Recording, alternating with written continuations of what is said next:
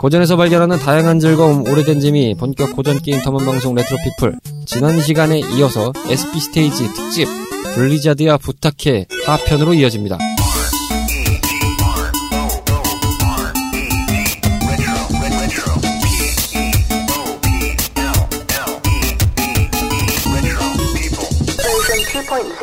안녕하십니까 콩인입니다. 지난 시간에 이어서 저희가 토론으로 맞이하고 있는 SP 스테이지 어, 그 하편으로 여러분들을 찾아뵙고 있습니다. 어, 지난 시간에 이어서요 블리자드에 대한 이야기로 지금 전개를 해드리고 있는데 지난 시간은 이제 블리자드 현상 killing point에 대한 부분에 대해서 이야기를 좀 하다가 시간상 저희가 스케줄상 저희가 마무리를 했습니다. 어, 오늘은 이제 요 부분에 대한 이야기를 좀 이어가면서 나머지 부분들을 쭉 연결하는 시간을 갖도록 하겠습니다. 어, 그 killing point에 대한 부분을 저희가 그 합병 부분에서 아마 이야기가 좀 정리가 되다 말았는데 예. 그리고 이제 자 방망이 깎는 노인 그런 얘기도 좀 나왔었죠. 카르마 씨는 그 이유에 대한 부분에 있어서도 얘기를 하실 부분이 좀 있으신가요? 아 일단 청취자 여러분 안녕하십니까 카르마입니다. 아. 인사부터 올립니다. 아두 분은 혹시 인사? 네, 안녕하세요. 네, 로치입니다. 하고 시작해야죠. 아 그렇죠. 네, 알아서들 하시기 바라겠습니다. 어, 지분은 여러분들이 차지하는 겁니다. 어쨌든 아 뭐 일단은 고국장님 말을 이어받아서요. 아 이 사태가 근데 뭐 여러 가지 생각은 들어요. 전에도 말씀드렸다시피 이게 사람이 운영하는 회사고 또 어쨌거나 회사는 이익을 창출하기 위해서 만들어진 거잖아요. 언젠까지 뭐 할 수 없어서 저도 지난 방송에서 얘기했지만 좀 돈을 보고 쫓아간 거 아니냐라고 했었지만 경영하는 쪽에선 이해가 돼요. 근데 문제는 이모탈이 너무 컸죠. 음, 이모탈이 왜 하필 그 시점에 거기서 사실 여기서 다들 뭐 게이머 아니, 게임 하시는 분들한테 뭐 블리자드가 모바일 게임 내는 게 죄냐라고 물었을 때 죄라고 얘기하실 분은 없을 거예요. 죄는 아니죠 사실. 네. 예, 회사가 어떤 IP를 본인들이 이제 생각하는 플랫폼에 내놓는다는 게 죄는 아니죠. 네, 그게 그렇죠. 전략이죠. 예. 다만 이제 그게 하, 그 블리즈컨을 하기 전부터 계속 떡밥을 던졌잖아요. 여담입니다만 가끔 이제 게임을 하는 게 스타 리마스터긴 해요. 아. 그래서 이제 배틀넷에 들어가는데 네. 그 언저리부터인가 블리즈컨에 대한 막 가상 입장권 판매 막 계속 굉장히 막 boom up을 아. 하더라고요. 그래서 아 이제 올해 블리즈컨이 또 세게 한번 나오는구나. 뭔가 그리고 뭐 이제 커뮤니티들 소식도 올라오는 거 보면은 아 올해는 또 뭐 좀 나름 이제 제가 블리자드 팬은 아니지만 기대는 되잖아요. 이렇게 뭔가 그쵸. boom up이 되는 게 있으면 어마어마한 게 나오나 보다. 네. 약간 이런 느낌으로. 이제 발표하고 나니까 뭔가 되게 좀 그 김 빠진 사이다 콜라 마냥 이렇게 푸 가라앉는 느낌이 있었던 생각이 들어요. 네. 너무 지금 돌이켜보면.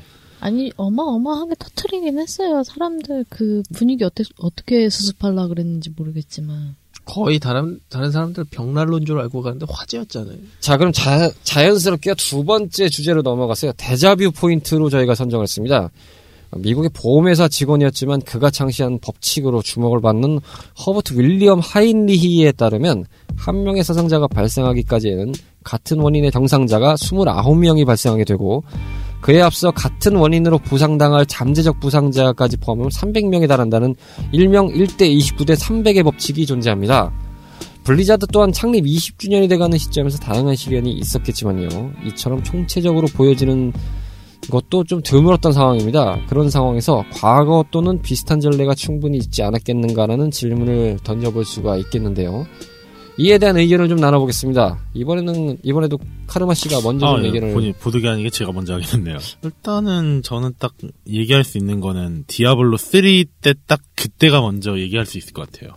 아, 확실히 이모탈의 이펙트로 가려지긴 했지만 3 때도 말이 많았죠. 뭐 그래픽 네. 느낌이 너무 화, 뭐 칙칙한 그 특유의 음, 디아블로의 느낌이 사라졌다부터 시작해서 지금도 그게 기억이 나요. 원래 하려고 했었지만 디아블로 2를 오래간만에 다시 설치해가지고 해봤거든요. 확실히 2랑 3는 게임적으로 달라졌어요.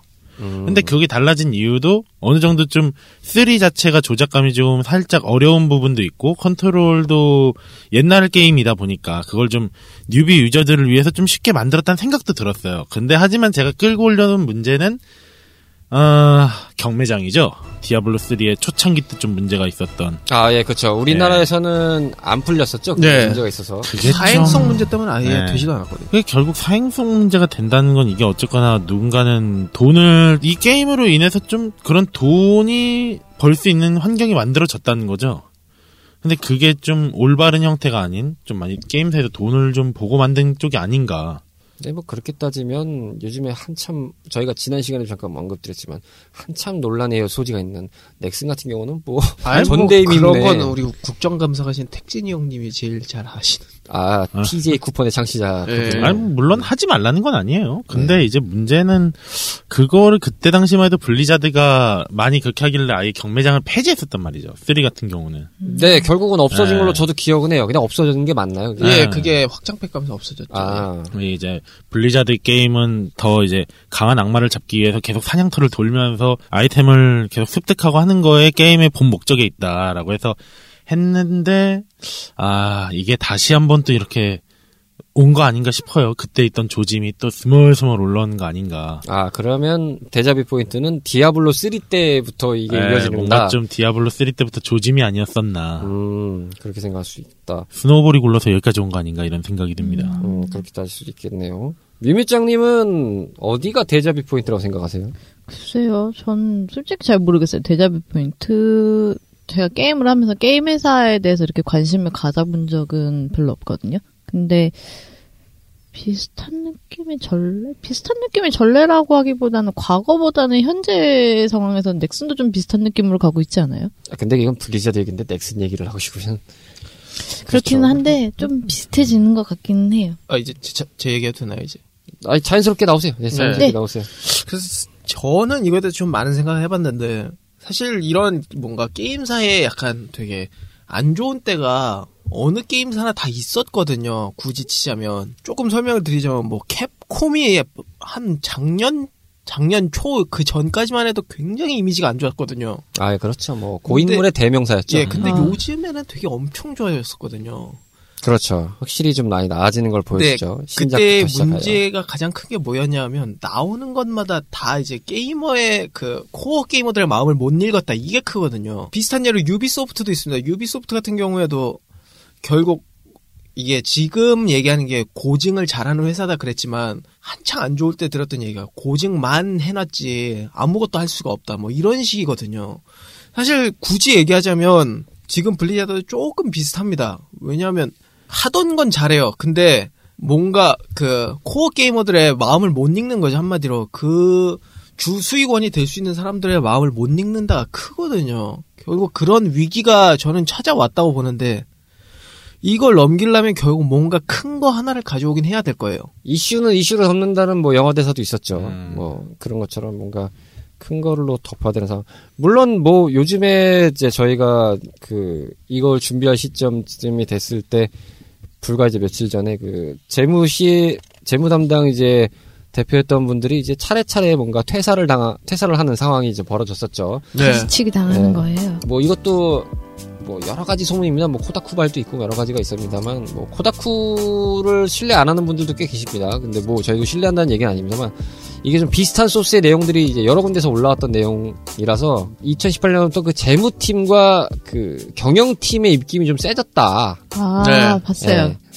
그러다 보니까 이제 원래 블리자드는 이제 로치 씨 말씀대로 개발이 주도되는 회사인데 그리고 이제 심지어 마이크 모하임 전 대표 같은 경우도 개발자 출신이잖아요. 정확하게 따지면. 그렇죠. 그렇죠. 근데 이제 그 개발자들의 입김이 줄어들다 보니까 자연스럽게 이렇게 좀 뭔가 배가 산으로 가는 사태가 벌어졌다. 뭐 이런 얘기도 있었는데 저는 좀 자연스럽게 연결해서 이어받으면 뭐 그렇게 오래된 컨텐츠라고 볼 수는 없을 수도 있습니다만 오버워치를 꼽거든요. 사실은. 아, 이게 왜냐면 블리자드의 게임들은 저는 사실 잘 모르는 편이겠지만 블리자드를 대표하는 개념들을 이렇게 따져보면 정말 뭔가 그 깊고도 방대한 스토리 그리고 매력적인 캐릭터 그리고 관련된 뭔가 서사 뭐 이런 것들을 하면서 이제 좀 뭔가 뭐 세밀한 플레이 이런 거는 사실 뭐 밸런스나 이런 걸 잡는 과정이 워낙 많았으니까 그건 부차하고 한 요 정도로 좀 정리를 해볼 수 있을 것 같거든요. 네. 근데 오버워치가 생각보다 뭐, 뭐 애니메이션이나 뭐 이런 걸로 많이 이렇게 좀 뭐 이야기를 뭐 풀어가는 뭐 그런 전개는 있었습니다만 네.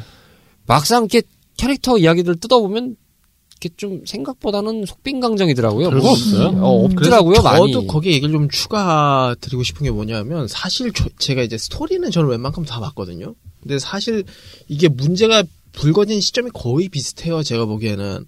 그러니까 스타크래프트 2 자유의 날개 말고 군단의 심장 두 번째 확장팩이거든요. 네네네. 네. 그거랑 그 공허의 유산이요. 그 예, 다음이. 그리고 월드 오브 워크래프트 대격변이랑 드레노어의 전쟁군주 여기부터 그리고 디아블로 3 그 오리지널 요기 스토리부터 점점 이 스토리 쪽 문제가 좀 많이 불거졌었거든요, 사실은. 이게 음. 하시는 분들이 다 나뉘어져 있어가지고 한 번에 이렇게 몰아서 하신 분들이 많진 않으니까 그동안 쉽게 나온 문제는 아니었는데요. 사실 저는 그 얘기가 제일 하고 싶었던 게 블리자드 게임이 그러니까 스토리냐 온라인 운영이냐 요렇게만 쳤을 때로 하면은 둘 다 어쨌든 꽤 양발을 걸치고 있는 스타일이잖아요. 그렇죠. 확실히 예. 스토리랑 온라인 운영이 참 잘 됐었죠. 그래서 어떻게 보면 되게 하이브리드 체제인데 그 하이브리드에서 지금 어떻게 보면 되게 다 망한 스타일이거든요. 그렇죠. 지금 이제 두 마리 토끼를 다 놓치고 있는 형국이죠. 아예 오버워치에서? 리그 오브 레전드처럼 칼 같은 밸런스 패치나 뭐 그런 것도 아니고 아니면 뭐 베데스다의 스카이림처럼 아예 그냥 그쪽 스- 스토리 쪽에만 완전히 파고든 게임도 아니었으니까요. 오버워치가 생각보다 그 e스포츠로도 굉장히 각광을 받고 있었는데 이게 좀 약간 저물게 된 원, 저물게 됐다고 볼 수밖에 없잖아요. 그렇죠. 그게 확실히 밸런스 패치를 좀 못했어요. 예. 확실히. 밸런스 패치랑 핵 못 잡은 거 네, 이게 좀 되게. 미적지근했어요. 뭐 아니라고 할 수 있는 부분도 있겠습니다만 저는 뭐 멀리 갈 것도 없다고 봅니다. 배틀그라운드가 지금 딱 그거이죠. 예. 아, 음. 배틀그라운드의 특성상 e스포츠를 할 때는 굉장히 좀 지루한 공방이 펼쳐질 수 있어요. 맵이 그쵸. 워낙 방대해서 여기서 서바이벌을 해야 된다면 이걸 어떻게 진행이나 보는 사람들이 동시에 이거를 재미적인 포인트를 줄 거냐라고 했을 때 맵이 작아지던지 그래서 공방전이 이어지는 방식으로 가던지 아니면 맵이 긴데 여기서 뭔가 중간중간에 뭔가 재미적인 요소로 할 수 있는 장치가 있던지 근데 딱히 없잖아요. 뭐 없죠. 요즘에 뭐 비켄 비켄디인가요? 하여튼 제가 정확한 맵 이름은 모르겠습니다. 비켄디 맞습니다. 비켄디 네. 맞아요. 그 설원 맵이 등장하면서 좀 그나마 재미가 보강됐다고 하는데 근데 그럼에도 불구하고 어쨌든 이 배틀그라운드 자체에서 봤을 때도 가장 큰 문제는 핵이었거든요. 네. 음. 핵을 방치하다시피 근데 이게 핵을 못 잡았다기보다는 저는 제가 그냥 혼자 추측해서 소설을 써봅니다. 정확히 말씀드립니다. 저는 이걸 안 잡았다고 봅니다. 일부러 일부러. 안 잡았다. 돈이 되니까. 아하. 야, 이러니까 어떤 그 컴퓨터 회사가 중국 쪽에다가 할 때 그 했었던 말이 좀 떠오르네요. 아, 이게 영상 찾아보시면 있을 텐데 어떤 컴퓨터 회사가 중국 쪽에다가 이제 그 컴퓨터를 그 아, 할그 때. 그 런칭하면서 대리였던가요? 그 회사가 중국이 이제 그 더 좋은 컴퓨터로 핵으로 세상을 점령할 것이다 뭐 이런 식의 발언을 했었다 뭐 이렇게 저도 기억하고 얼핏 있거든요. 들었던 기억이 나요. 음, 이제 그런 중국 쪽에서. 그렇게 했었죠. 핵이 참 문제되는. 그래서 그걸로 좀 말이 많았었는데요. 마찬가지로 제가 보기에도 약간 어쨌든 리그 오브 레전드는 잡았잖아요. 뭐가 됐던 간에. 아 그런가요? 그게 완전이라고는 할 수 없어도 어느 정도는 잡았거든요. 음. 결국 이건 제가 보기엔 저도 비용의 문제 같거든요. 그러니까 돈을 들여서 잡느냐 아니면 돈이 되니까 놔두냐 이런 문제 같은데 제가 보기에는 좀 안 잡은 것 같거든요. 제가 보기에도. 독이 든 성배 같은 거죠. 거부할 수 없는. 근데 그, 와, 전 이해가 안 돼서 그러는데 핵을 안 잡는다고 게임사가 이득을 볼 게 있나요? 맞아. 있어요? 그게 좀 이해가 안 되기는 해요. 게임사- 이득이 당장에 멀리 보면 당연히 잡는 게 이득이겠지만요. 이 잡는 게 어느 정도 손해를 기반으로 할 거야. 그것도 아마. 그렇기도 한데요. 배그 같은 거를 예를 들면 스팀에서 판매가 된다는 가정하에 네. 저도 그게 좀 이해가 안 되더라고요. 핵이 등장해서 핵이 만약에 밴을 당했으면 그 계정을 못 쓰는 거잖아요. 그쵸. 다시 사야 될 거 아니에요, 유저가. 네. 네. 그래서 그 유저가 다시 사면은 어쨌든 그런 것들이 세일즈가 돼서 올라갈 거 아니에요. 그게 점점 올라갈 거 아니에요. 근데 아하. 그거를 이제 어느 정도만 내비 두면서 때리면서 이렇게 하면은 어쨌든 판매는 계속 올라가는 상황이 벌어지니까 적당한 이제 적정선을 적정선을 유지하면서 되면. 안 잡지는 않은 거예요. 근데 음. 유저들이 보면 약한 거죠. 음. 근데 그런 상황이면 어쨌든 판매량이 계속 올라가는 상황은 벌어지니까 이게 이제 놔둬야 어쨌든 이게 더 팔리는 상황이 벌어진다. 뭐 이런 개념인데 제가 정확하게 모르는 걸 수도 있습니다. 근데 그렇게 해서 좀 팔렸다고 하더라고요. 어쨌든 간에 배그가. 사실 저는 그게 좀 지금 얘기 들으면서도 의문인 건 있어요. 제가 롤이랑 오버워치 다 해봤었거든요. 근데 롤도 좀 중간에 안 하게 된 계기가 핵이었고요. 오버워치 같은 경우도 마찬가지로 핵이었는데 특히 오버워치 롤은 솔직히 그 핵 프로그램 확인을 못 하거든요. 근데 오버워치는 핵 프로그램을 확인할 수가 있어요. 음. 왜냐하면 그거는 자기를 처치한 플레이어의 영상이 자기가 처치되면 바로 떠요. 어떻게 나를 죽였는지. 아하. 그러면은 이제 뭐 기본적으로 FPS 장르 꽤 해보신 분들은 알겠지만 그 headshot이라고 하죠. 데미지가 네. 많이 들어가는. 그게 어떤 식으로 쏴도 headshot에 고정이 돼서 쏴요. 그런 일종의 그런 핵도 있고요. 그런 게 다 확인이 된단 말이죠. 근데 이걸 블리자드가 안 잡았다라고 하면 일부러 안 잡았다라고 하면 그건 누군 이제 롤 같은 경우는 확인이 불가능하지만 이거는 아예 영상을 찍어서 다 확인이 가능할 수 있단 말이죠.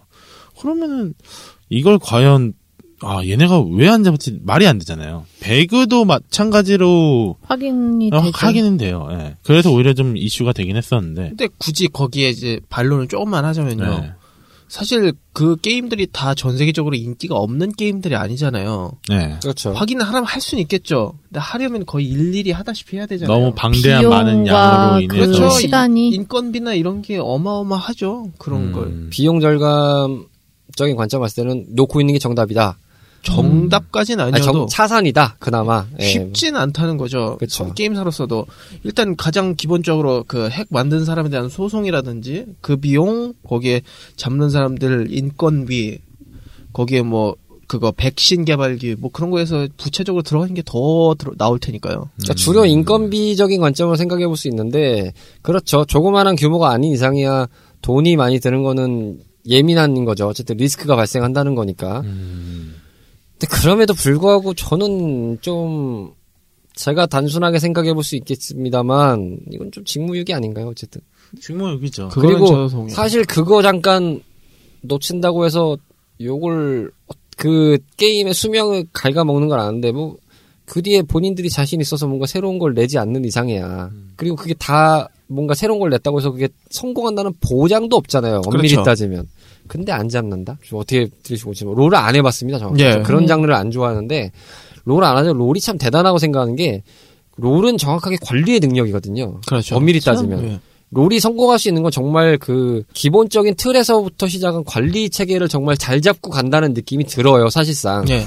장수하는 게임들은 사실 관리에서부터 시작이 된다고 보거든요. 그렇죠. 개발팀은 언제든 갈릴 수가 있어요. 그리고 그 핵심 개발자가 퇴사도 할 수 있어요. 왜냐하면 더 좋은 조건으로 갈 수도 있는 것이고 더 나은 오퍼가 있으면 그 사람이 갈 수도 있잖아요. 그러니까 그거는 개인들의 선택이란 말이죠. 회사가 자르지 않는 이상은. 예. 그래서 그거는 약간 호불호가 있다고 하지만 그럼에도 좀 씁쓸한 얘기지만 회사는 돌아갑니다. 다시 새로운 사람들이 만들어지거든요. 그럼에도 그게 어느 정도 기조를 유지하고 간다는 거는 그 틀을 가지고 간다는 거거든요. 그게 어느 순간 깨져버리면 당연히 그 흐름은 와장창 무너질 수밖에 없어요. 근데 그거를 지금 오버워치나 배그를 보면 좀 더 지켜는 봐야 되겠지만 저는 약간 밑빠진 독에 물 붓는 느낌이 좀 들어요. 아니, 한편으로는. 배그는 진짜 웃긴 게 가끔 가다가 영- 유튜브 같은 영상을 보면은 운영진들이 게임을 같이 하더라고요. 네, 뭐 있습니다. 뭐 CS든 뭐 아니면 뭐 QA가 됐든 뭐 그렇게 해서 뭐 이제 운영하는 분들이 좀 있죠. 예, 뭐 마스터라고도 하시고 GM이라고 하시기도 하고. 예. 근데 그런 분들 같이 하면서도 그거를 발견을 분명히 했을 텐데도 가만히 놔두는 걸 보면은 참 아이러니하다 그래야 사실 되나. 그분들이 고치고 싶어도 이건 사장 그러니까 오케이를 받아야 되는 거잖아요. 그리고 사장도 아마 그 주주들이겠죠. 그쵸. 아마 투자자들 뭐 이런 사람들 오케이까지 다 받아야 되는 거니까요.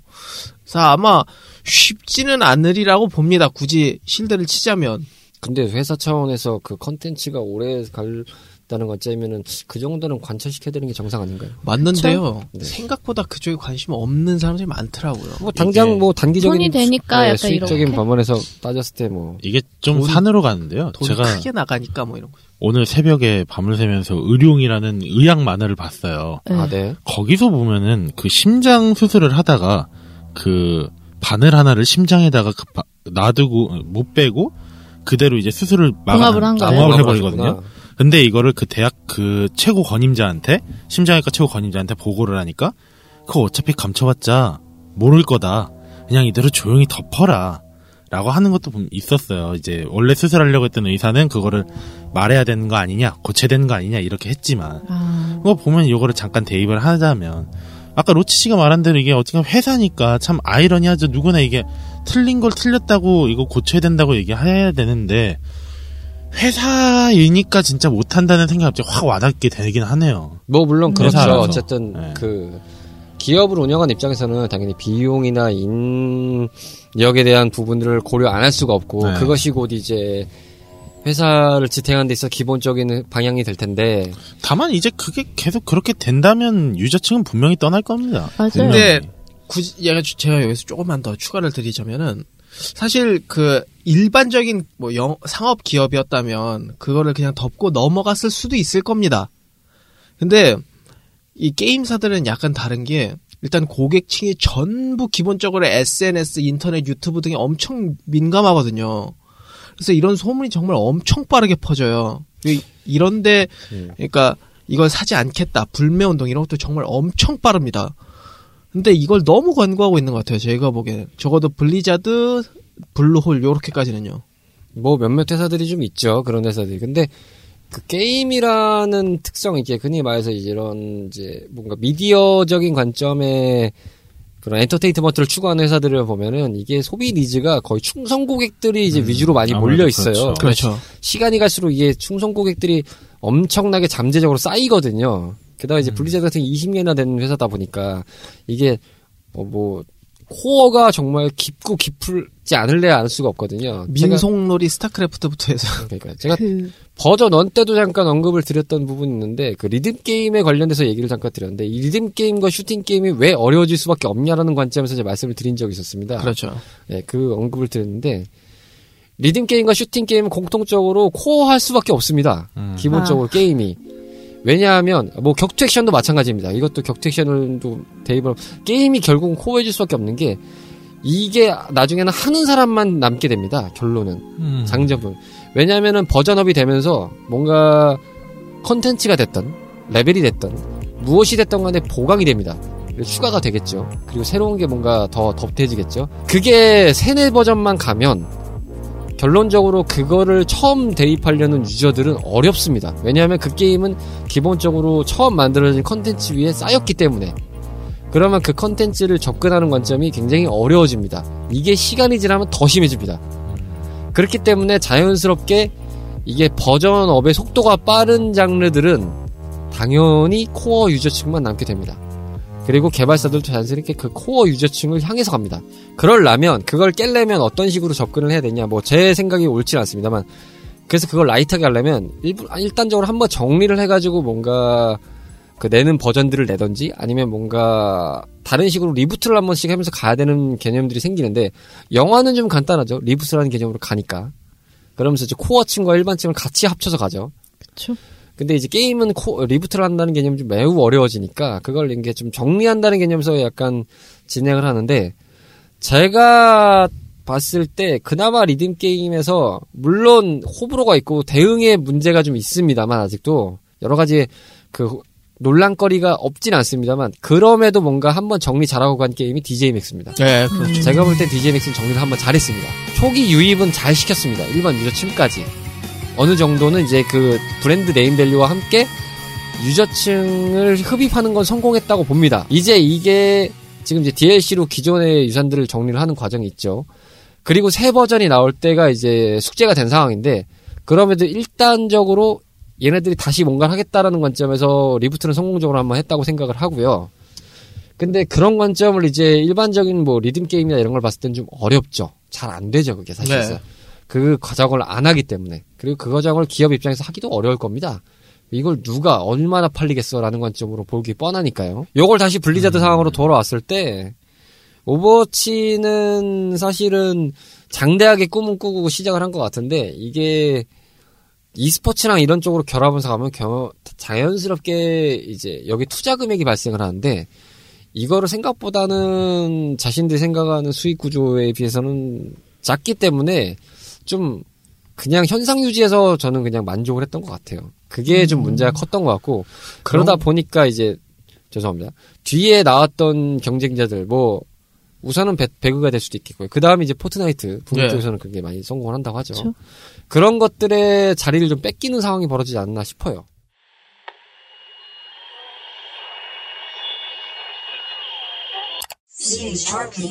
이게 지난번에 지난주 방송 때 로치 씨가 가- 잠깐 얘기했었잖아요. 리그 폐지가 됐었다는. 네. 맞아요. 근데 그것도 다른 데도 이제 뭐 많은 유튜버 분들이나 다른 이제 인터넷 방송하시는 분들이나 언론 매체에서 얘기했지만 사실상 이렇게 하면은 절차라는 거를 어느 정도 밟거든요. 맞아요. 반드시 그렇죠. 하진 네. 않지만.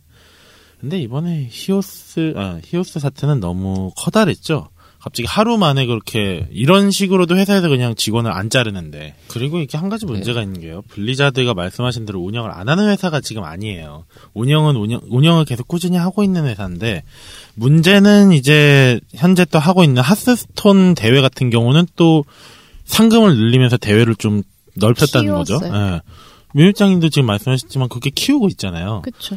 그러면 이건 좀 뭔가 왜 하스스톤을 올리고 얘는 왜 죽였냐 이렇게 대놓고 물어보면 결국은 뭐 게임 지지율이나 그런 것 때문이지 않냐라고도 의심을 할 수가 있겠죠. CFO들이 제, 그 2018년도에 교체가 되면서 예산을 줄이겠다. 그리고 나갈, 수- 그, 합리적으로만 쓰겠다.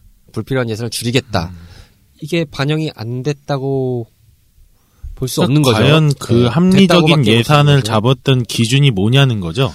그리고 아마 그거는, 그것도 네. 있지 않나 싶네요. 마이크 모하임 사장이 이제 해임이 됐잖아요. 어쨌든 간에. 아, 그렇죠. 예, 그러면서 이제 개발진의 그, 그러니까 한마디로 게이머들의 입장을 좀 그 변호해 줄 수 있는 개발진들의 그 목소리도 더 작아졌다고도 전 말할 수 있을 것 같아요. 이게 결국 돌고 도는 문제긴 한데요. 언급을 계속 드렸던 부분이지만 결론은 이제 개발자 중심의 회사가 그 재무랑 흔히 말해서 기획이나 마케팅 부분에서 이제 전담 이제 하는 부서 쪽에 이제 입김이 세지게 되면 이게 결국 산으로 갑니다. 예. 그래서 비슷한 예 하나만 들자면 사실 서든어택 2가 딱 그런 경우였거든요. 아, 아 그렇죠. 그 뭐냐 그 유명한 대사 있잖아요. 니들이 허접한지 우리가 헌접한지는 결과가 말해줄 것이다. 이것도 결국 그 영업 마케팅 쪽 직원이 쓴 말이었다고 하거든요. 네네. 그리고 개발진들이 그 이제 인터넷에 떠도는 루머입니다만 그쪽 입김이 워낙 세니까 그냥 공무원 마인드로 시키는 대로만 했다. 이렇게 얘기가 나오고 있거든요. 게임 회사라고 해서 다르지도 않습니다. 그렇죠. 워낙 그럼 왜냐하면 이 세 가지가 공통 사항이 있습니다. 돈을 벌어다 주는 조직이거든요.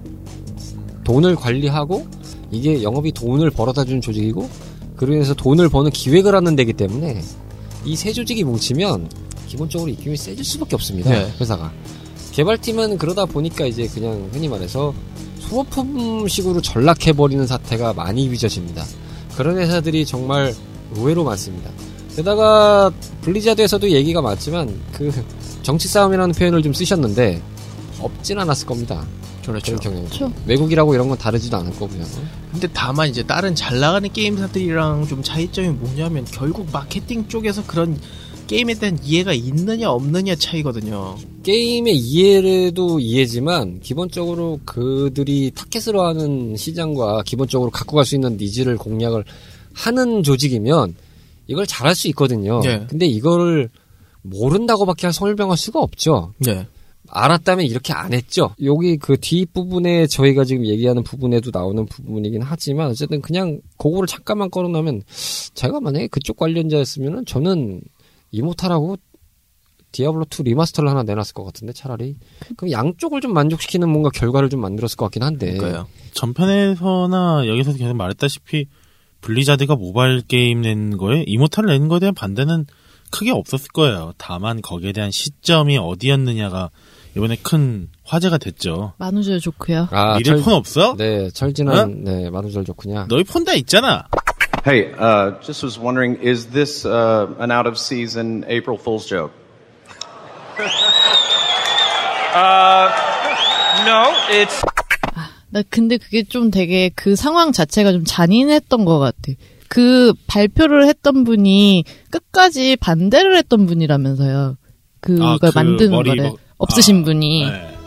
거기에 올 거기에 올려 보내 가지고 그거를 직접 발표를 하게 만들고 그 상황을 어떻게든 무마를 하려고 하는 그게 되게 너무 안쓰러워 보이고 저는 지금 이 소식을 여기서 처음 접했는데 그러게요 저도 그걸 처음 네. 들었는데요 그거를 끝까지 반대를 하셨던 분 중에 한 분이라 그러더라고요. 네. 음, 그럼 이제 회사의 그 명령에 의해서 네, 올라가서 발표를 하게 되었다라고. 야, 이러 니까 왠지 감정이입이 다르게 되는 게 니들 폰 없어 이럴 때는 야 니들 폰 없냐? 아뭐 폰도 없는 찌끄러기들이 게임을 하려고 그래 이렇게 들었는데 근데 사실 그게 이게 고 한 10초 이제 잘라서 보면 그래 보이는데요. 저도 이제 풀 버전을 보았는데 풀 버전은 조금 느낌이 다르거든요. 맞아요. 풀 버전은 그냥 느낌이 달라요. 그냥 당, 솔직히 전 당황한 리액션이라고 생각하거든요. 네. 너네 폰 다 있잖아. 어, 뭐 이런 폰 느낌. 있잖아. 왜 휴대폰 다 쓰잖아. 이런 느낌으로 저 봤거든요. 그 느낌도 받긴 했지만 지금 뮤장님 얘기 들어보면은 왠지 딱 그런 이런 생각도 들어요. 그 분명히 반발 사태는 예측을 했을 거예요. 아, 그 정도면 예측 안, 하, 안할 수가, 수가 없죠. 그러니까 이제 했죠. 나도 할 만큼 했어. 근데 어쩌라고 그 맞아요. 사장이 안 해줘. 예, 맞아요. 왠지 이렇게 울, 아, 좀 뭔가, 아, 영상을 네, 보면은. 되게 당황을 해가지고 이걸 아. 어떡하지 어떻게 수습을 해야 되지라는 그 표정이 보이는데 맞아요. 예. 와 근데 네. 그게 맨 처음부터 반대했었던 사람이랑 찬성했었던 사람이랑 그게 당하는 게 다르죠. 다르죠. 얼마나 이게 참. 근데 올해 그 게임 쇼들에서 그 뭐가 됐던 간에 좀 그 갑분싸된 장면들이 좀 많긴 해요. 아, 예, 사실 있었죠. EA도 그런 거 많았고요. 에, 베데스다도 그런 거 있었고, 닌텐도, 뭐 소니도 그런 거 있었고, 지금 블리자드까지 해서 지금 거의 웬만한 회사들 거의 다 그런 거 한 번씩 맞아봤거든요. 근데 사실 지금 최고봉은 무조건 블리자드입니다. 예, 워낙 셌어요. 예. 예. 그나마 다른 게임사들은 뭔가 그 쳐낼 수 있는 한 방은 있었거든요. 그리고 사실 그게 약간 비교가 좀 대상이 애매한 게 E3만 예를 들면은 거기는 이제 전 세계 게임사가 좀 이름 있는 데가 모여서 발표한 컨퍼런스가 있기 때문에 컨퍼런스도 뭐 구매를 해야 되겠지만 그게 사실은 안 보면 그만이거든요. 네. 막말로 그 그냥 껴있는 부대 행사 중에 하나라서 이렇게 그냥 개별적으로 가는 건데 그거나 이거나 공통적으로 보면은 블리자컨은 블리자드 것에 대한 그러니까 블리자드의 블리자드에 의한 블리자드를 위한 행사잖아요. 그렇죠. 그러니까 충성심이 높은 사람들밖에 올 수 없는 행사예요. 이건 기본적으로 물론 그렇죠. 그런 E3도 마찬가지고 각 개발사의 컨퍼런스가 다 마찬가지긴 하겠습니다만 거기는 뭔가 이렇게 내가 안 보거나 이런 안 보거나 내가 외면할 수 있는 그런 가이드라인이 많아요. 뭐 마석 거 보기 싫으면 소니 거 보면 되고 소니 거 그렇죠. 보기 싫으면 마석 거를 보면 된다. 이런 것들이 되는데 이거는 그냥 내가 가야지라고 확정하지 않는 이상은 안 된단 말이죠. 사실 지금부터. 제가 하려는 얘기는 아까 로치 씨가 얘기했던 거랑 좀 반대되는 부분인데요. 어, 저는 개인적으로 블리자드 게임을 그렇게 오래, 어, 해오긴 해왔어요. 막 고인물 정도까지는 아니지만. 근데 이제 게임에서 유지될 때 분명히 새로운 유저층이 있을 거고, 고인물 유저층은 분명히 양쪽에 나눌 거예요. 근데 다들 이해는 하시겠지만, 블리자드는 분명 고인물들을 위한 좀 그런 게임을 많이 해왔어요. 어쩔 수 없, 뭐, 말씀하셨던 대로, 슈팅 게임이나 리딩 게임이나 하다 보면은 있는 거 내서 쌓으려고 하다 보니까 그렇게 됐겠죠. 다만 이제 블리자드가 그거를 풀, 아, 과연 이게, 아, 저- 아 죄송합니다. 말이 갑자기 하려다가. 뭔가 감정이 이렇게 목이 턱턱 막히는 네. 상황 감정이 폭발하시는 상황이 벌어지는 것 같은데. 아, 그럴 수 있다고 봅니다, 저는. 왜냐하면 특히나 블리자드는 우리나라에서 워낙에 뜻깊은 회사라. 그쵸 차라리 일본 같은 데면은 그냥 지나가는 큰 회사, 이러고 말 수 있는 회사거든요. 근데 우리나라는 워낙에 역사를 같이 한 게임이잖아요. 그렇죠 예. 거기서 생겨난 스타만 몇 명입니까, 지금. 뭐, 임요환 씨라든지, 전용준 씨라든지, 홍진호 씨. 홍진호. 어쨌든 간에 지금 이야기를 자연스럽게 이제 세 번째 주제로 이제 풀어가면서 마무리를 해야 될 것 같은데, 현 상황을 풀어가는 시나리오라고 한번 가정을 해봤습니다. 장고 끝에 악수를 둔다는 표현이 있듯이 블리자드 또한 오랜 장고로 인해서 이득이 되는 것은 사실 적어 보이는 상황입니다. 재무 책임자였던 스펜서 노이만을 해임하는 것을 필두로 하여 새로운 개편을 단행하려는 모양새도 지금 취하고 있습니다. 급한 불을 끈다는 전략인지 아니면은 정말 이렇게 조직을 제대로 쇄신해서 단행한다는 전략인지는 가봐야 되겠지만요. 그럼에도 불구하고 이미 여러 부분에서 유저에게 신뢰를 잃은 부분을 어떻게 회복하고 새롭게 나아갈 것인가에 대한 이야기를 하면서 정리를 해보겠습니다. 편하게 생각해보면 만약 내가 오너라는 가정에서 이야기를 하는 게 맞을 수도 있겠죠. 예. 한번 이야기를 해볼까요? 미무장님부터 한번 얘기해볼까요? 지금 근데 한숨이 나왔습니다. 이거를 어떻게 이미지 쇄신을 할 수 있는 방법이 없잖아요 지금 당장에 있기는 하죠. 그러니까 그거를 이제 각자 한번 생각하는 방향에서 하는 거죠. 저는 좀 그랬거든요. 거기다가 지금 이모타를 만든다라고 하는 회사가 디아블로를 베꼈던 회사랑 같이 손을 잡고 협업을 해서 만든다고 아, 하- 그렇죠. 네디지였나요? 어쨌든 네, 뭐, 네디지요. 예, 거기 그것도 참 아이러니하죠. 그러니까 그거는 돌이켜보면 약간 중국 자본의 굴복한 느낌이 좀 있어서. 그쵸 굴복한 거죠. 근데 아이러니한 거는 중국은 지금 그 규제를 엄청 세게 잡고 있잖아요. 음, 그렇죠. 반대로 잡았죠. 안 내주는 상황이잖아요 지금 거기도. 그래서 저희가 만약 오너라면 나 저는 다 뒤집어 엎어야 될 것 같은데. 블리자드가 하게 내비둬야 되겠다라고 이제 간섭을 좀 덜 한다 라는 뭐 희망적인 관점에서만 가제를 두고 얘기를 해본다면은 좀 편할 것 같긴 해요. 저는 그런 관점은 어쨌든 지금 뭐 상황이 뭐 핵심 개발자들은 모두 다 이탈해서 뭐 새로운 개발사도 차렸다는 이야기가 곳곳에서 들려오고 있고요. 네. 그리고 뭐 명예퇴직 뭐 이런 것도 신청을 해서 많이 받고 온다고 하는데 저는 일단은 기본적인 것부터 좀 해야 되지 않을까. 일단 나온다는 건 어떻게 할 수가 없는데 뭐 지금 당장 뭐 극약 처방으로 달랜다는 식으로 하는 거는 좀 무리가 있을 것 같고요. 이게 참 비유가 죄송할 수도 있습니다만 지금 딱 LG전자의 휴대폰 사업 같은 느낌이랄까요? 아, 그렇죠. 시간을 갖고 신뢰를 회복하는 작업이 먼저라고 생각합니다. 일단 무엇이 됐든 거기서 드는 비용이나 뭐 이런 거에 대해서는 뭐 최대한 줄일 수 있는 건 줄이겠지만 그럼에도 불구하고 놓쳤던 부분들을 다 잡고 가는 게 좀 필요하지 않나? 이게 발밑을 조심하라는 말이 있잖아요. 그리고 급할수록 돌아가란 말이 또 있고요. 그 두 개를 지금 곱씹어 보면서 가야 되는 상황이 아닌가 싶어요. 블리자드 현재. 그래서 그냥 지금대로 그냥 쭉 간다 하면은 저는 이게 정말 심각해지면 기업의 존폐까지도 좀 위로, 위협해질 저- 상황이 벌어질 수도 있다는 뭐 생각이 지금 들어서. 수학적으로는 이미 주식 쪽에 반토막 나서 근데 그 하는데. 얘기는 또 얘기가 또 나오는 네. 게 그거는 이제 미국과 중국의 그 무역 경쟁 뭐 그런 것 때문에 이제 전체적으로 IT 쪽이 다 내려갔다 이런 얘기도 있긴 하거든요. 뭐 그런 것도 있고요. 그다음에 뭐 이제 아무래도 중국 자본을 좀 이렇게 받고 있는 회사라면 블리자드, 액티비전 블리자드도 보면 뭐 텐센트가 뭐 주주 중에 한분한 군데라고 하기도 하고. 근데 저는 진짜 좀 아이러니했던 건 뭐냐면 물론 이제 액티비전 블리자드 계열사 중에서 킹이라는 모바일 회사가 있습니다. 네. 그 캔디 크러쉬 소다 이런 걸 만드는 아, 네. 음. 유명한 퍼즐 게임을 만들었던 그 회사를 인수를 했는데 사실 그 회사를 인수할 때 액티비전 블리자드의 속내는 이제 모바일 시장 강화였거든요. 음, 근데 굳이 물론 이제 그게 개발을 하는 관점에서 좀 다른 회사니까 이제 기술력이 안 될 수 있다라는 거를 뭐 생각할 수도 있습니다. 근데 자회사가 엄연히 있는데 굳이 이걸 중국 회사한테 줬다? 중국 그러니까 그거는 시장을 진출을 하려 그러는 거 솔직히 무시를 못할 수도 있을 것 같아요. 그러니까 그런 그거는. 것도 있고 저는 이제 그 중국 자본 쪽에 대한 염, 부분에 대해서 많이 이쪽에 지금 흔히 말해서 머니 게임의 전쟁으로 들어갔다고밖에 생각이 안 들거든요. 지금 네. 13억을 노려서 얻는 것보다 나머지로 인해서 상처를 받는 경우가 더 많아질 수 있는 소지가 그렇죠. 많기 때문에 오히려 지금 상태에서는 지금 갖고 있는 IP랑 지금 갖고 있는 코어 유저층을 잘 다지면서 다시 다지면서 가는 게 정답인 것 같아요. 제가 보기에도 그렇습니다. 네, 그렇지 않으면 정말 이건 가능성 없는 게임이 될 수밖에 없다고 생각을 해요. 카르마 씨는 어떻게 생각하시나요? 뭐 코국장님 의견이랑 별반 다르지 않아요. 저도 아까 좀 얘기하고 싶었던 건, 아, 두 번째 거 얘기할 때 좀 얘기하고 싶었던 건데, 코어한 게임은 코어한 게임대로 가야 돼요.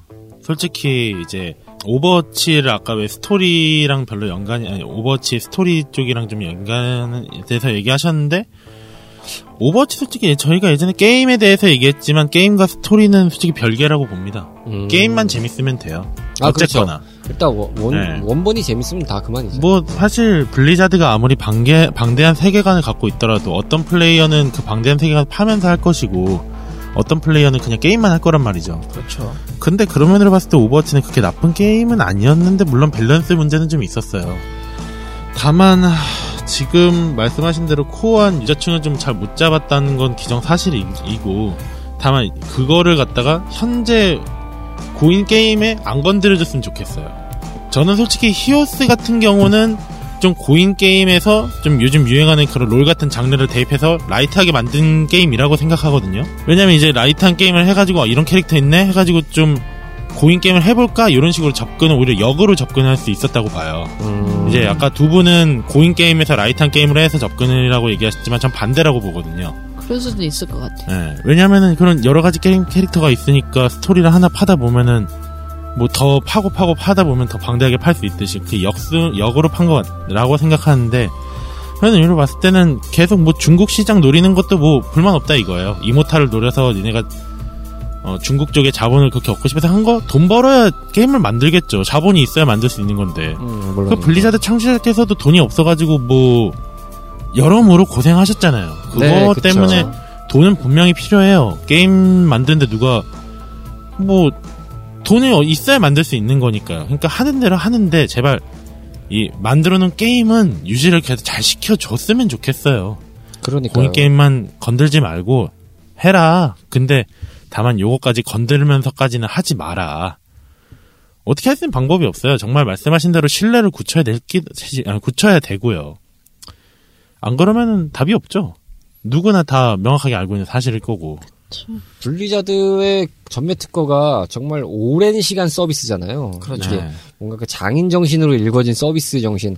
뭐 디아블로 2마에도 지금 아직도 서비스를 해주고 있으니까 네. 뭐 그렇죠. 밸런스 패치까지 포함해서 그런 것들을 보면은 이게 진짜 그 정말 장점의 극인데 그거를 이제 스스로가 돈이 안 된다는 이유 깨트리는 상황이 좀 벌어지고 있으니까 네. 그 안타까운 상황이죠. 굉장히. 듣고 있냐, 액티비전? 아 근데 솔직히 말하면 지금 저는 액티비전 게임도 좀 해왔습니다만 회원 입장에서 되게 실망스럽거든요. 뭔가 지금 되게 이도저도 아닌 게 어떻게 보면 되게 이 액티비전이에요. 되게 돈이 잘 나와서 지금 티는 안 나는데 콜 오브 듀티가 굉장히 성공을 할 때 그 인피니티 워드가 그 박살이 되는 그러니까 공중분해가 되는 상황을 블리자드에 대입하면 좀 이해가 빠르다라고 하는 경우도 있더라고요. 네. 예, 워낙 이제 그 성공한 프랜차이즈를 가지고 진짜 완전히 이렇게 뭔가 황금알을 낳는 거위의 배를 가르는 느낌이 그렇죠. 지금 그렇다. 사실상 개발진들은 거의 트레이아크 쪽이라고 봐도 되거든요. 그렇죠. 그렇게 해서 그- 정리가 좀 된 거죠 한편으로. 그래서 지금 그 액티비전의 황금기를 보냈던 그 모던 워페어 제작진들은 다 나갔어요. 그러니까요. 게다가 그 카르마 카르마 씨 그 말씀에 조금 추가를 하자면은 사실 오버워치 같은 경우에는 스토리가 좀 개판이어도 됩니다 사실 음. 용서해줄 수 있어요 라이엇 게임즈의 롤 같은 경우에도 스토리가 그렇게 썩 그렇게 막 세밀하지 않거든요. 뭐, 거기는 그냥 다 갈아엎잖아요, 스토리마저도. 근데 문제는 디아 와우 뭐 이런 데면 얘기가 달라지거든요. 워낙 설정 파괴를 좀 많이 해요. 또 그쵸. 본 내부에서도 많이 해버리니까 여기는 좀- 스토리로 먹고 살고 스토리랑 스토리 전개로 먹고 사는 게임인데 그거를 지금 각본을 엉망으로 해놓으니까 사람이 다 빠졌어요. 그러니까요. 그래서 지금 이제 답이 안 나오기 시작하니까 지금 클래식 서버 다시 나온다 뭐 이런 얘기 나오고 있거든요. 아하. 아 맞아요. 뭐 다시 예, 그걸 발표했었죠. 지금 히오스랑 디아블로 워낙 커서 이것도 묻혀졌는데 반응이 썩 그리 좋지는 않습니다. 왜냐하면 지금 나와야 될 건 새로운 거란 말이에요. 사람들이 원하는 건 최소 워크래프트 4 아니면 와우 2 최소 디아블로 4 그 정도는 돼야 지금 이거를 상승세로 바꿀 수가 있거든요. 그래서 사실 뭐 비슷한 얘기가 없지 않습니다. 뭐 캡콤 같은 경우에도 분위기 너무 안 좋았는데 그걸 변화시킨 게 뭐 바이오하자드 7이라든지 아니면 몬스터 헌터 월드 아니면 베데스다 같은 경우에도 E3에서 분위기 너무 안 좋았는데 그거 한 방에 바꾼 게 엘더 스크롤 6거든요. 저는 그런 한 방이 지금 가장 절실하지 않나 싶네요. 음, 충분히 공감됩니다. 지금은 이제 구원의 4번 타자가 필요하다. 그렇죠. 그렇죠. 어쨌든 구원 투수가 절대적으로 필요한 상황이죠. 지금 리마스터는 그렇죠. 아무리 잘 쳐줘봐야 테이블 세터거든요. 안 돼요. 그냥 어느 정도 아, 눈 가리고 아웅하는 정도가 될 수밖에 음. 없을 거예요.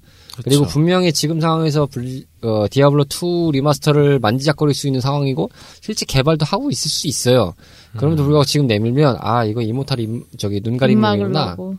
이렇게밖에 판단할 수 없죠. 그러니까 타이밍도 놓쳤어요 이미. 그렇죠. 맞아요. 그리고 제가 아까 전에 그 있던 거 잘해달라는 거는 그 옛날 거를 다시 내달라는 의미는 아닙니다. 지금 있는 거 내에서 계속 유지를 하라는 거예요, 그냥. 아니 그렇죠. 네. 분명히 그런. 예전에 부분인데. 어떤 분께서 그랬어요. 월드 오브 워크래프트 클래식이 나오면 자기는 그 추억을 향- 얘기를 할 수 있지만은 게임 플레이는 안 할 거다. 그렇죠. 왜냐면 그때 게임은 너무 불편했고 지금은 하고 싶지 않다. 굳이 그때 불편함을 갖고 와서 할 이유는 없다라고 하신 분이 있었거든요. 저는 그거랑 비슷한 관점에서 얘기한 게 리니지 리마스터거든요. 아, 리니지. 그거를 굳이 왜 지금 단계에 와가지고 리마스터를 하는지 좀 의문이에요. 모바일도 있는데 네. 굳이 왜 PC판을 리마스터하냐? 뭐 아니 회사 차원에서 뭔가 조금 상징적인 의미로 리마스터를 했다는 건 알겠는데 이게 리마스터할 이유가 사실 좀 뚜렷해 보이진 않거든요. 게다가 이유나 뭐 리마스터한 전개 과정이나 이런 걸 봐도 딱히 납득이 되는 점이 많이 없어요. 네. 그냥 돈 되니까 한번 해보겠다라는 느낌밖에 좀 안 들거든요, 사실상. 동의합니다. 저. 아니 같은 전개로 4K 리마스터를 한 것들이 있는데 그걸 FHD로만 했단 말이에요. 근데 그 FHD로 왜 했냐라고 이렇게 굳이 4K가 요즘에 대세가 되는데 FHD에서 멈춘 이유가 뭐냐라고 얘기했을 때 그냥 그 특유의 맛이 FHD에서 멈춰 있다. 글쎄요, 저는 그거 조금 돈 딸려서 못했습니다라고밖에 솔직히 좀 이- 해석이 안 되거든요. 저도 그냥 그냥 내부에서 그냥 돈 적당하게 들인 상황에서 고퀄리티로 내봐봐라는 관점으로만 해석되거든요. 사실상 싸게 싸게 가자거든요. 네. 맞아요. 정말 싸게 싸게 그냥 만들자 좀 한 티는 내자라는 느낌으로밖에 물론 NC에 종사하는 재정 뭐 많은 분들이 계실 테고 이 방송을 수 있겠지만 여러분들이 잘못됐다는 건 아니지만 그냥 외부적으로 봤을 때 좀 그게 속된 말로 좀 심한 표현을 하겠습니다. 꼴사나 볼때 있습니다. 막말로. 아니, 그 이거 저희가 얘기하는 건 어디까지 하면 소비자 입장에서 저 네. 게임을 사서 하고 싶냐 이런 의지 그쵸. 입장이거든요. 아니 꼽죠. 정확하게 얘기하면. 이게 대체 뭐지? 라는 생각. 그래서 그냥 저희도 이렇게 어떻게 보면 애정이 있기 때문에 이렇게 말씀드릴 수 있겠습니다만 이제 2단계를 넘어서면 하나입니다. 무관심이죠. 무관심밖에 돌아올 게 없습니다. 네. 블리자드는 그걸 이제 염려할 때가 될 수도 있어요. 예. 정말 잘못하면. 그 왜 어디서 나갔지? 블리자드 게임 중에 그 대사 중에 명언이 하나 있다 그러잖아요. 영원한 왕은 없다고 하는 대사가 있다 그러던데. 와우 아닐까요? 그게 아마 와우. 거예요. 예. 네. 딱 지금 그 상황인 것 같아요. 네, 제가 봤을 때는. 그러니까 이런 캐릭터나 뭔가 그 유구하게 갖고 오는 플롯을 갖다 굉장히 잘 정리하는 게 이게 어느 사람이 누가 잡냐가 굉장히 중요한 건데 저희가 뭐 우스갯소리로 뭐 인피니티 워라든지 엔드게임 뭐 어벤져스를 얘기했지만 그 마블의 케빈 파이기 같은 그 분 같은 경우가 대표적인 사례 아니겠습니까?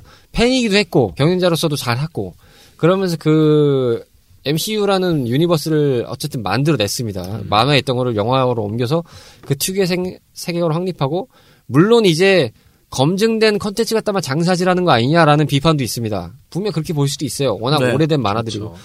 근데 비주류였던 캐릭터들이 성공하는 거를 그렇게 만들어내면서 또 새롭게 또 그게 메인 캐릭터가 됐고 근데 제가 아마 DC도 성공했으면 전 그런 말을 저도 했을 것 같은데 DC의 지금 현재를 보면은 저는 그 생각이 절대 안 들거든요. 아니 이거는 케빈 파이기라는 그 CEO가 어디까지나 저는 거의 수익 모델과 그러니까 팬들의 입장을 되게 잘 그 밸런스를 잡았다고 생각하거든요. 근데 저도 그거는 공감해요. 그렇지 않고선 이 정도 덩치로 커졌는데 그러니까 팬들의 유저 이탈이 이렇게 적을 수가 없다. 그러니까 저도 지금 그거 분명 그 점을 분명히 짚고 넘어가고 싶은 게 핵심적으로 고객이 원하는 needs랑 그 다음에 수익원으로서 만들어야 될 needs를 정확하게 파악을 한 거예요. 네. 그래서 지금 이 정도까지 왔다고 생각을 해요. 전 아, 근데 DC 같은 경우는 이제 이제서야 뭔가 뭐 좀 거기도 수뇌부가 좀 갈리고 있던 상황인데 뭐 아쿠아맨이 스파이더맨 뭐 홈커밍을 능가했다고 합니다. 수익으로는. 네. 그랬다는 상황 벌어지는데 그래서 뭐 이제 DC 팬들은 이제 얘만 감독 세워라 뭐 아. 다른 거 하지 마라 이렇게 만들 이렇게만 만들자라는 뭐 있습니다. 근데 블리자드 또한 저는 다르지 않다고 생각하거든요. 분명히 검증된 컨텐츠들이 있거든요. 이 회사가 그쵸. 많거든요. 엄청 많은데. 네, 히어로즈 오브 더 스톰 같은 경우는 그 컨텐츠가 바탕으로 나온 게임이에요. 네. 저. 사실 이런 스타일의 게임들을 다른 회사들도 많이 시도를 했어요. 다 사실상- 망했죠. 아니 근데 사실상 이게 네. 보면은 아케이드 쪽에 먼저 나왔죠. 대표적으로 킹오프 SNK 킹오파죠. 아 네. 그렇죠. 아니면 뭐 대난투 그 스- 스매시 브라더스 그렇죠. 이런 게임들이 사실 컨텐츠가 어느 정도 받쳐주지 않는 회사는 못 만들어요. 있다고 해서 만들 수 있는 것도 아닙니다. 어느 정도 이게 그렇죠. 그 생명력이 기반이 있- 기반이 있고 검증된 것들이야지만 가능한 거예요. 블리자드가 많다고 할 수는 없어요. 캐릭터들이 뭐 디즈니나 마블이나 DC나 뭐 이런 데를 비교해 봤을 때 그리고 뭐 SNK나 뭐 닌텐도 봤을 때 많다고 할 수는 없습니다만 그렇다고 이 사람들이 인기가 없다고 할 수도 없거든요. 그렇죠. 그게 됐기 때문에 이런 컨텐츠들을 낼 수 있던 거예요. 음. 그리고 사실 이 컨텐츠를 냈다는 전개는 우리가 도, 이게 되니까 돈을 한번 벌어보겠다는 측면도 있었겠죠. 정확하게 따지면. 저 자기네들이 뭔가 검증된 캐릭터들과 컨텐츠가 있으니까. 그게 안 된다는 건, 그걸 못했다는 건 사실 이쪽에서 그걸 못 살렸던 밖에 안 되거든요. 네. 제가 보기에도 약간 경영진이 이런 수뇌부의 약간 감각의 문제라고 봐야 될 것 같아요. 네. 그건 확실히 좀 문제가 있는데 어쨌든 뭐 재무 책임자를 두 명이나 갈아내면서 지금 개편에 들어간 상황이라고 하는데 어떻게 될지는 한번 지켜봐야 될 상황인 것 같습니다. 올해도 염려가 될지 아니면 좀 뭔가 개선이 될지에 대해서는요. 아, 갑자기 궁금한 거 있는데요. 그 히오스 실직 실직하신 분들 계시잖아요. 네, 네. 많죠. 많잖아요. 많죠. 그분들 실업급여는 챙겨주시려나? 못 가죠. 못 가죠, 뭐. 구단에서 챙겨줄 거예요, 아마 챙겨도. 근데 구단은 뭔 죄냐 이거죠. 그쵸. 그래서 지금 그러니까 제가 약간 e스포츠를 지금 열심히 보고 있는데 그 젠지라는 그 e스포츠 팀인데 그 팀 같은 경우는 히어로즈 오브 더 스톰, 배틀그라운드, 롤까지 같이 하고 있거든요. 그래서 아마 잘만 된다면은 서로 합의만 된다면 아마 롤 쪽으로 전향할 가능성도 없진 않다고 봅니다. 그게 뭔가 여지 장치가 있는 데면 상관이 없는데 그- 없는 데들은 그렇죠. 앉아서 당한 거 아니겠습니까 말 그대로. 그 누, 누구야 유튜브도 같이 하시는 히오스 프로게이머 분 계시잖아요. 많죠. 하루 아침에 많죠. 실직자가 되었습니다 해가지고서는 많죠. 네, 유튜브에. 올렸던 분이 어떤 인터뷰를 하신 기사를 한번 봤어요. 그래서 다른 걸로 전향을 하실 계획이 있느냐라고 물어봤는데 뭐 롤도 있고 뭐 얘기를 하시는데 어디로 전향을 해야 될지 감이 전혀 안 잡히시는 것 같더라고요. 아마 제 생각이 틀리지 않다면 리치라는 프로게이머 네 맞아요. 그분 그분이라면 아마 롤로 갈 가능성도 저는 없다고 아꽤 많다고 봅니다. 근데, 사실 뭐 네. 이게 어느 쪽으로 간다기보다도요. 지금 그냥 앞서 원래 얘기하던 대로 얘기하면 블리자드를 정말로 지금 기사 아니, 고사회생 할 수 있는 거는 블리자드의 원래 색깔을 가지고 운영해 줄 수 있는 그러니까 그 고증을 담아서 운영해 줄 수 있는 사람이 필요해요. 사실상 아까 로치 씨가 4번 구원 타자를 게임으로 얘기했지만 사실상 필요한 건 어떻게 보면 운영할 수 있는 사람이 필요한 거거든요. 저는 그 중에 그나마 희망적인 거는 그나마 불행 중 다행인 건 창업자 세 분은 아직 남아 있어요. 마이크 아. 모하임 씨를 포함하여 네. 음. 남아 있다고 알고 있어요.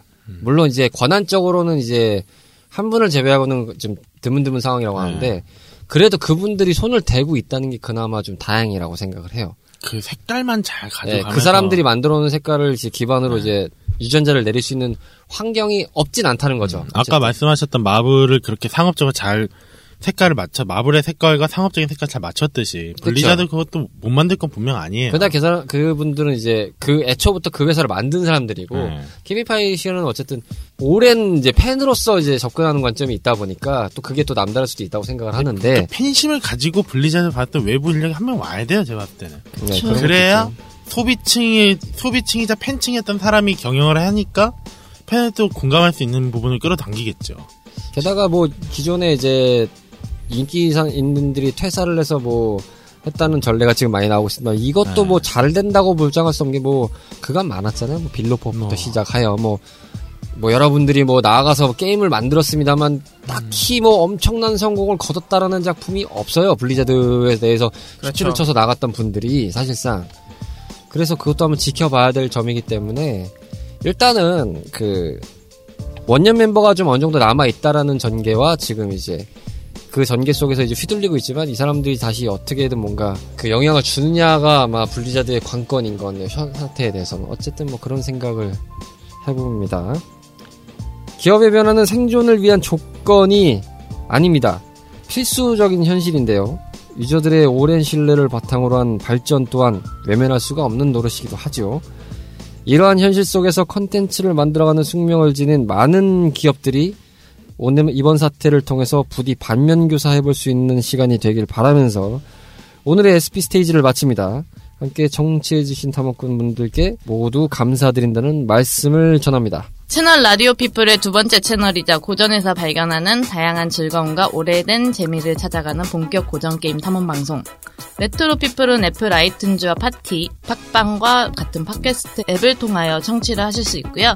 공식 블로그 및 페이스북, 인스타그램, 카카오톡을 통해 발빠르게 전해드리고 있습니다. 검색창에 채널 라디오 피플로 검색하시면 각 소셜 계정마다 찾아오실 수 있고요. 카카오톡 친구 추가를 해놓으시면 방송이 업로드 될 때마다 바로바로 안내해드리고 있으니까요. 많이 친구 추가해주시길 부탁드려요. 청취자 탐험분들의 사연과 소감도 기다리고 있는데요. 팟티 팟빵의 게시판을 통해 남겨주시거나 이메일 joinchrp 골뱅이 gmail.com으로 보내주시면 방송을 통해 바로 바로 소개해드릴 예정이니 많이 많이 보내주세요. SP 스테이지로 맞이했던 레트로 피플이었습니다. 아, 굉장히 진짜 아, 기운 빠지네. 예, 기운 빠지네요. 확실히 좀 큰 주제를 다루다 보니까 나름 진짜 토론이 안 맞는데 저희가. 자, 오늘 방송에 대한 간략한 소감 들으면서 정리해 볼게요. 카르마 씨부터 네, 어떠셨나요? 아, 고단했고요. 고단하였다. 뭐 물론 시작부터 예, 저번 시간에는 휴대폰을 잃어버려서 예, 정말 정말 천당과 지옥을 왔다 갔다 하시고 아 오늘 아까 감정 폭받쳐서 얘기하려던 것도 얘기 못해서 아쉬웠는데 마무리를 지어보면 청취자 여러분 많은 의견 좀 보내주십시오. 적지 않은 떡밥입니다. 여러분의 관심이 큰 레트로 피플을 만들 수 있습니다. 전매 특허가 나와야지 제맛이죠. 네. 너무 정리를 못했어요 오늘 하루 종일. 그렇습니다. 아 본인이 뭔가 불량에 대해서 정리를 하나. 아 이게 또 직업병입니다. 네 저렇게 직업병이 또 하나 생기는 거군요. 뮤뮤장님은 어떠셨나요? 제가 오늘 계속 듣고만 있었거든요. 매번 그러셨어요 사실상. 아닌데. 네, 아니라고 할 수는 없는데 아, 루치 씨랑 카르마, 아니, 카르마님도 저랑 열심히 들었지만, 루치, 루치님이랑 코인님이랑 얘기하는 거 듣는데, 아, 이 회사가 과연 어디까지 갈까? 과연 올해 말에는 이 회사가 어떻게 되어 있을까가 갑자기 너무 궁금해지는 거예요. 그 회사가 블리자드를 말씀하시는 거예요? 그쵸. 아니면은 아 블리자드를 그걸 듣고 좀 얘기 좀 해주지. 아, 끼어들 틈이 없어. 그거 숨 많은 막히는 네, 레트로 굳이 피플이었습니다. 대답을 하자면 부자가 망해도 3년은 간다고. 그러니까요. 못해도 3년은 갈걸요. 그 어떻게 보면 쓸데없는 걱정일 수도 있어요. 되게 쓸데없는 걱정일 것 같은데, 이 지금 제가 이렇게 보면서 계속 이제 댓글들도 계속 봐왔거든요. 보면은, 어, 이거는 올해 말이나 게임 발매되는 순간부터 되게 다이나믹한 무언가의 그림이 그려질 것 같은 느낌이 들어서, 아, 어떻게 될까가 되게 궁금해지더라고요. 앞으로 계속 지켜봐야 될 것 같아요, 그래서. 부자가 3년이 간다지만 어디까지나 그건 블리자드는 3년 못 갈 것 같아요. 저도 그렇게 생각을 하기 때문에 지금. 3년을 가는 건 오히려 그 있는 경영진들이나 그쪽이지 게임 회사 자체는 얼마 못 가지 않을까 합니다. 그렇게 될것 뭐가 같아요. 없다면 아 그게 꼭 그렇지만은 않습니다. 네, 저는 몰라요. 그거를 직접 봤기 때문에 네, 정말 망할 것 같은데 오래 가는 경우가 있습니다. 근데 알게 모르게 임모탈이 대박이 나면 또, 아, 어떻게 될지 모르잖아요. 아니, 그러니까 그게 아니라 그것도 그렇고. 부자가 망해도 3대는 먹고 산다. 그러니까 3 3년이 아니죠. 3대가 먹고 산다고 하잖아요. 3대가. 그러니까 3년을 못 버틴다가 아니라 3년 이상 갑니다. 충분히. 네. 뭐 저는 제가 이제 어스신 크리드를 좋아해서 봤는데요. 전 유니티도 망하는 줄 알았어요, 사실. 근데도 유비소프트 잘 살아요. 잘 나가잖아요. 잘 나가요. 예. 이제 쓸데없는 걱정이에요. 그냥 물론 이제 그 와중에 뭔가 구원투수를 내면은 살아나갈 수 있겠지만 그게 없다면 그게 없어도 아니라. 삽니다. 아 그게 없어도 삽니다. 근데 블리자드는 그게 가능해요. 어쨌든 마무리 이벤트에서도 역시나 예, 토론의 열기는 꺼지지가 않는군요. 뜨거웠습니다. 다음 타오르는 방송 레트로 피플을 청취하고 계십니다. 이제 제 차례죠? 네. 아 이제 이제 아직 얘기하신 거 아니었어요? 네. 아예 하세요. 아, 네. 전이 얘기하려고 기다렸거든요. 아, 그래요? 예. 부디 디아블로가 좀 한 번 엎어졌는데 이때 좀 잘하시길 바라겠습니다. 예, 로스타크 그 제작진 여러분. 할 정도로 좀 재밌는 게임이었으면 좋겠습니다. 로스트아크 재밌다면서요? 저는 안 해봐서 모르겠는데 그 정도로 재밌는 게임이 된다면은 저는 그때 하게 하도록 하겠습니다. 영상을 봤는데 오히려 디아토 느낌이 거기서 살짝 나는 것 같던데요. 그래서 제발 저는 제발 디아블로가 이렇게 엎어졌을 때 좀 힘을 썼으면 좋겠거든요. 저는 그거 한 번 봤는데 그냥 아무 생각 없이 지나갔거든요. 네. 그게 그렇게 요즘에 화- 장안의 화제가 되고 그래서 것 느낌이에요. 그렇게 핫하던데? 역시 지금 대안이 없거든요. 대체제가 없으니까. 그쵸. 인생은 타이밍이다. 어. 예. 로스트아크 때문에 중국에서 한국 사람들 그 개인 정보 팔, 판매되고 있다고 하던데. 아, 원래 옛날부터 이게- 유명했어요. 네. 중국만이 아니에요. 옛날에는 이제 다른 게임들은 중국만 그랬었는데 요즘에 이제 북미나 유럽 쪽에서도 그러니까 디아블로 한 번 넘어져가지고 자, SP 스테이지로 마- 탐험을 떠나봤던, 아, 모험을 떠나봤던, 아유, 배에서도 꼬이고, 힘 빠졌군요. 예, 배에서 지금 꼬르륵 소리가 나가지고, 아, 이게 힘이 안 들어갑니다. SP 스테이지로 모험을 나섰던 레트로 피플이었습니다. 청취자 탐험꾼 분들의 생각도 궁금해지는데, 어, 광고 아까 나갔듯이, 비밀장님의 낭낭한 목소리에서 여러 군데 설명해 드렸습니다만, 듣고 계신 팟캐스트 게시판을 통해서 남겨주시거나, joinchrp, 골뱅 gmail.com에서 많은 이야기들과 사연, 그리고 여러분들의 소식을 기다리고 있습니다. 관심을 많이 좀 써주시면 감사하겠다는 전언을 드립니다. 그리하여 오늘 레트로 피플은 여기까지입니다. 청취자, 청취해주신 청취자 탐험꾼분들께 감사드리면서 저희들은 이제 40번째 스테이지네요. 미스터 드릴러 편을 가지고 인사를 드리겠습니다. 저희가 SP 스테이지 첫 편에서 이미 첫 번째 공개를 했습니다. 네, 그렇죠. 여러분들의 상황, 사연을 갖다가 이제 종합해서 되는 대로 이제 녹음을 해서 여러분께 전달해 드리기로 했는데 어쨌든 많이 좀 부탁드리면서 많이 좀 부탁드린다는 말씀을 드리면서 이 시간 마치겠습니다. 저희는 다음 스테이지인 마흔 번째 스테이지에서 찾아뵙겠습니다. 감사합니다. 감사합니다. 안녕히 가세요. 다음에 봬요.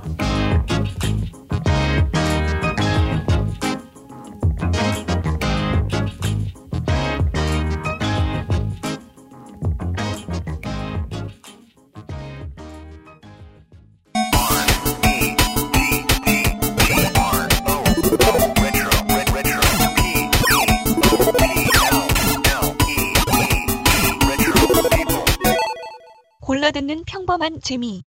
채널 라디오 피플의 네 가지 즐거움을 소개합니다. 채널 1. 채널의 뿌리이자 날 것 그대로를 지향하는 이빨들의 무한 노가리 타임. 뒷땅과 피플. 채널 2. 고전 게임에서 찾아가는 다양한 즐거움. 오래된 재미. 레트로 피플. 채널 3. 인생을 배우는 사람들. 오늘도 희노애락을 담아가는 배우들의 아지트. 배우 살롱. 채널 4. 평범한 골방 rock kid들의 이야기하는 rock spirit 충만한 본격 rock talk 라디오. 락 더 피플. 평범하지만 소소한 재미를 담아냅니다. 채널 라디오 피플의 네 가지 즐거움을 언제, 어디서나 만나보세요. 포털 검색창 또는 페이스북, 인스타그램에서 채널 라디오 피플을 찾아주세요. 여러분들의 관심을 갈구하는 채널 라디오 피플.